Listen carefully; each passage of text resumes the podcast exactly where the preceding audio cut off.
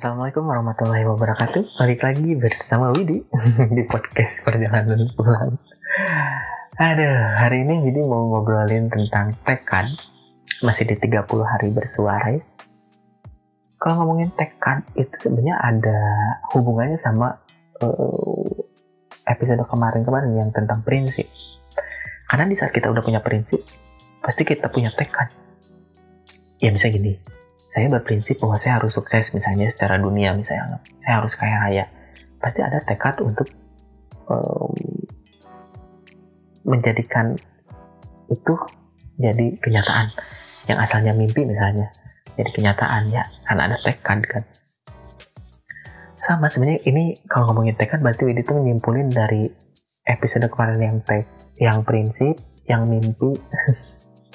Sama strategi sebenarnya. Jadi di saat kita punya tekad pasti semua keinginan kita atau misalnya rencana-rencana kita ya pasti kita lakuin gitu. Kayak Widi ini wah Widi bertekad nih yang 30 hari bersuara beres gitu pengen diberesin misalnya gitu. Iya pasti dilakuin gitu.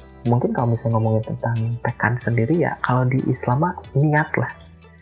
Ada niatnya ada niatan untuk kita melakukan sesuatu gitu. Ada tekad di situ.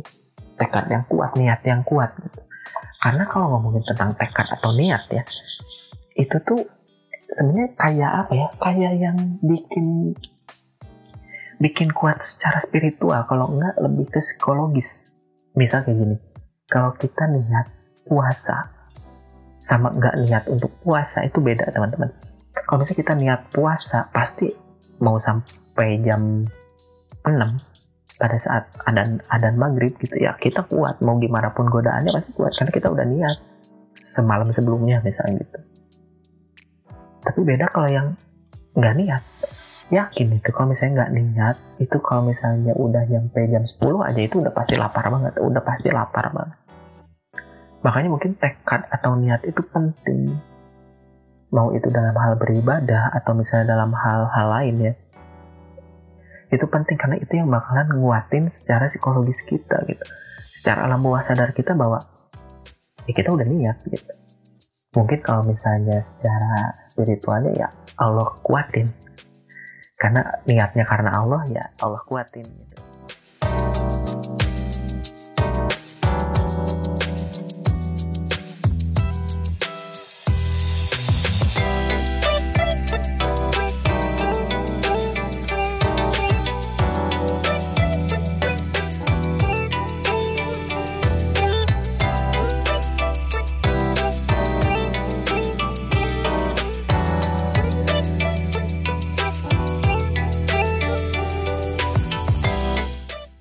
Kalau di pribadi kalau ngomongin untuk tekad sendiri.